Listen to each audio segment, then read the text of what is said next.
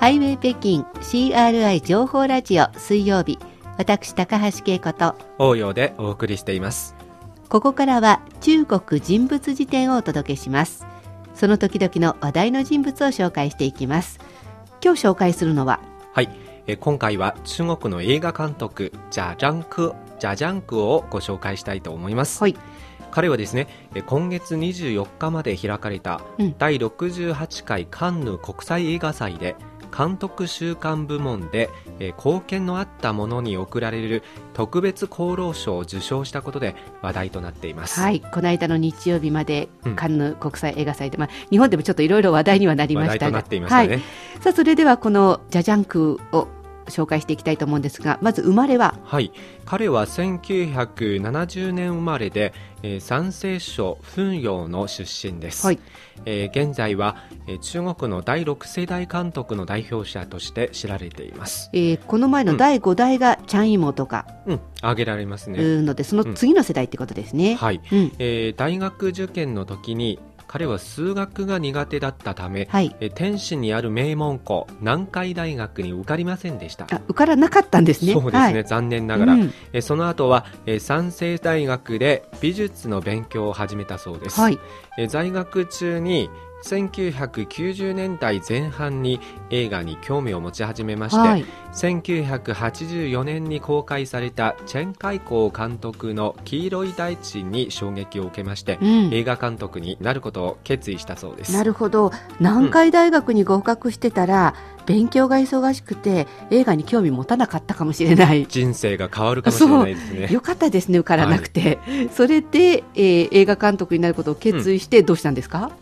1991年からうん。北京電影学院を目指して、えー受験勉強にまた頑張っていました、えー1993年に、えー念願の入学を果たしました。今度はこう目標がしっかり決まって、この北京電影学院、まあ、映画学院、映画大学ってことですよね。そうですね。ここに入学したわけですね。はい。この学院に入学した後は、うん。間もなくして子供の頃の映画監督にになる夢を叶えるためにですね、青年映画実験セミナーを立ち上げました、うん、おーえーその翌年には初のおー監督作品、うん。短編映画「えー有一天在北京ある日北京で」を制作しました、えー1995年に公開された中編映画「小山回家氷山の帰郷が」えー1997年の香港インディペンデント短編映画美良賞の最高賞を受賞しました。結構順調に来ているような感じがありますが、うん。えー北京電影学院ですか、まあ、北京映画大学。ここを卒業した後はどんな感じですか？はい、えー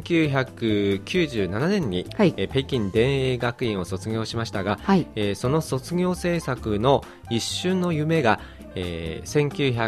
1998年の第48回ベルリン国際映画祭のフォーラム部門に出品されまして新人監督賞と最優秀アジア映画賞を獲得しました。うん。またプサン国際映画祭なんと三大陸映画祭ではグランプリを受賞しました。結構いろんなところで賞を取ってますね。脚光を浴びるようになったんですよね、うん。えーまた2000年になると日本の、えー北野武監督の作品を手掛けるオフィス北野と提携しまして、はい。えーそのプロデュースで、えー1980年代の中国で生きる4人の若者の姿を描いたプラットフォームを制作しました、うん。えーこの作品は第57回ベネチア国際映画祭のコンペティション部門に出品され、はい。えー最優秀アジア映画賞を受賞しました、うん。えーまたなんと三大陸映画祭、えーブエノスアイレス国際インディペンデント映画祭のグランプリも受賞しました、うん。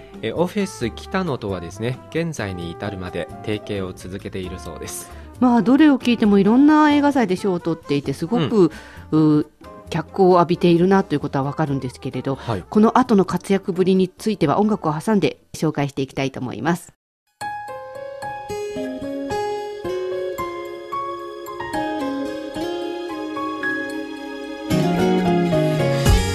お聞きの番組はハイウェイ北京です。引き続きお楽しみください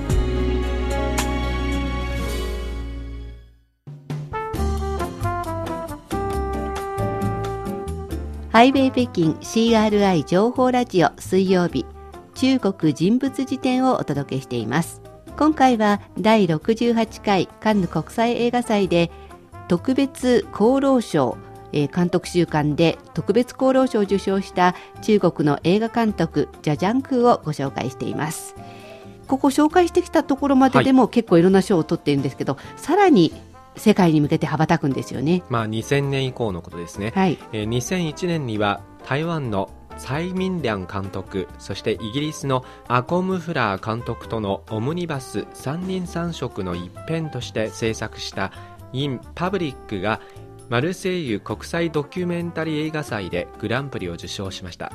その後も青の稲妻やえ世界といった現代の中国の若者の視点から描写した作品を発表し、はい、フランスの「海エ・デュ・シネマ誌」の年間ベスト10にランクインするなど高い評価を得ていますね。結構海外でも評価されてるんですね、うん、はい。また2006年には三峡ダムの建設により水没の危機に瀕する包摂圏を舞台にした超高愛歌を制作しました、はい、この作品はですね、えー、第63回ベネチア国際映画祭で金獅子賞を受賞しました、うん、日本でも話題になりましたよ、はい、また閉鎖した国営工場を舞台にした四川の歌などの作品を経て2013年実際の事件をもとにした群像劇「罪の手触り」を発表しました、はい、この作品はですね第66回カンヌ国際映画祭に出品され脚本賞を受賞しました。2014年にはまたですね、えー、第67回カンヌ国際映画祭の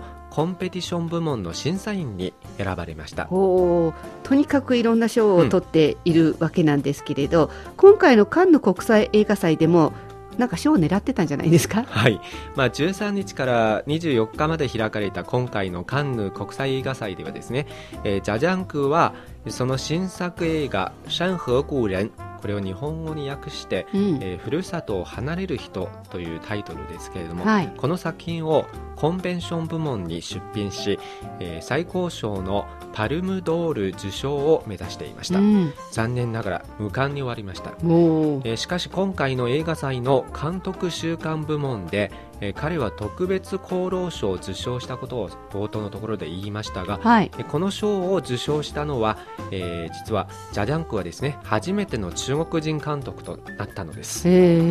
このジャジャンクって中国人にとってはどんな感じの監督なんでしょう、うんまあ、私は映画にはあんまり詳しくないんですけれども、うん、まあ、ジャジャンクという名前はもちろん聞いたことありますね、えー、まあ、新世代監督というイメージはまず強いと思います、ね、チャイモとかチェンカイコーの次の世代ってことですね、はい、あとはその作品はですねリアルな手法で描かれていて、まあ、現実的な問題を取り上げる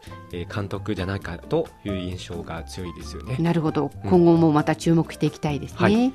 今回の中国人物辞典は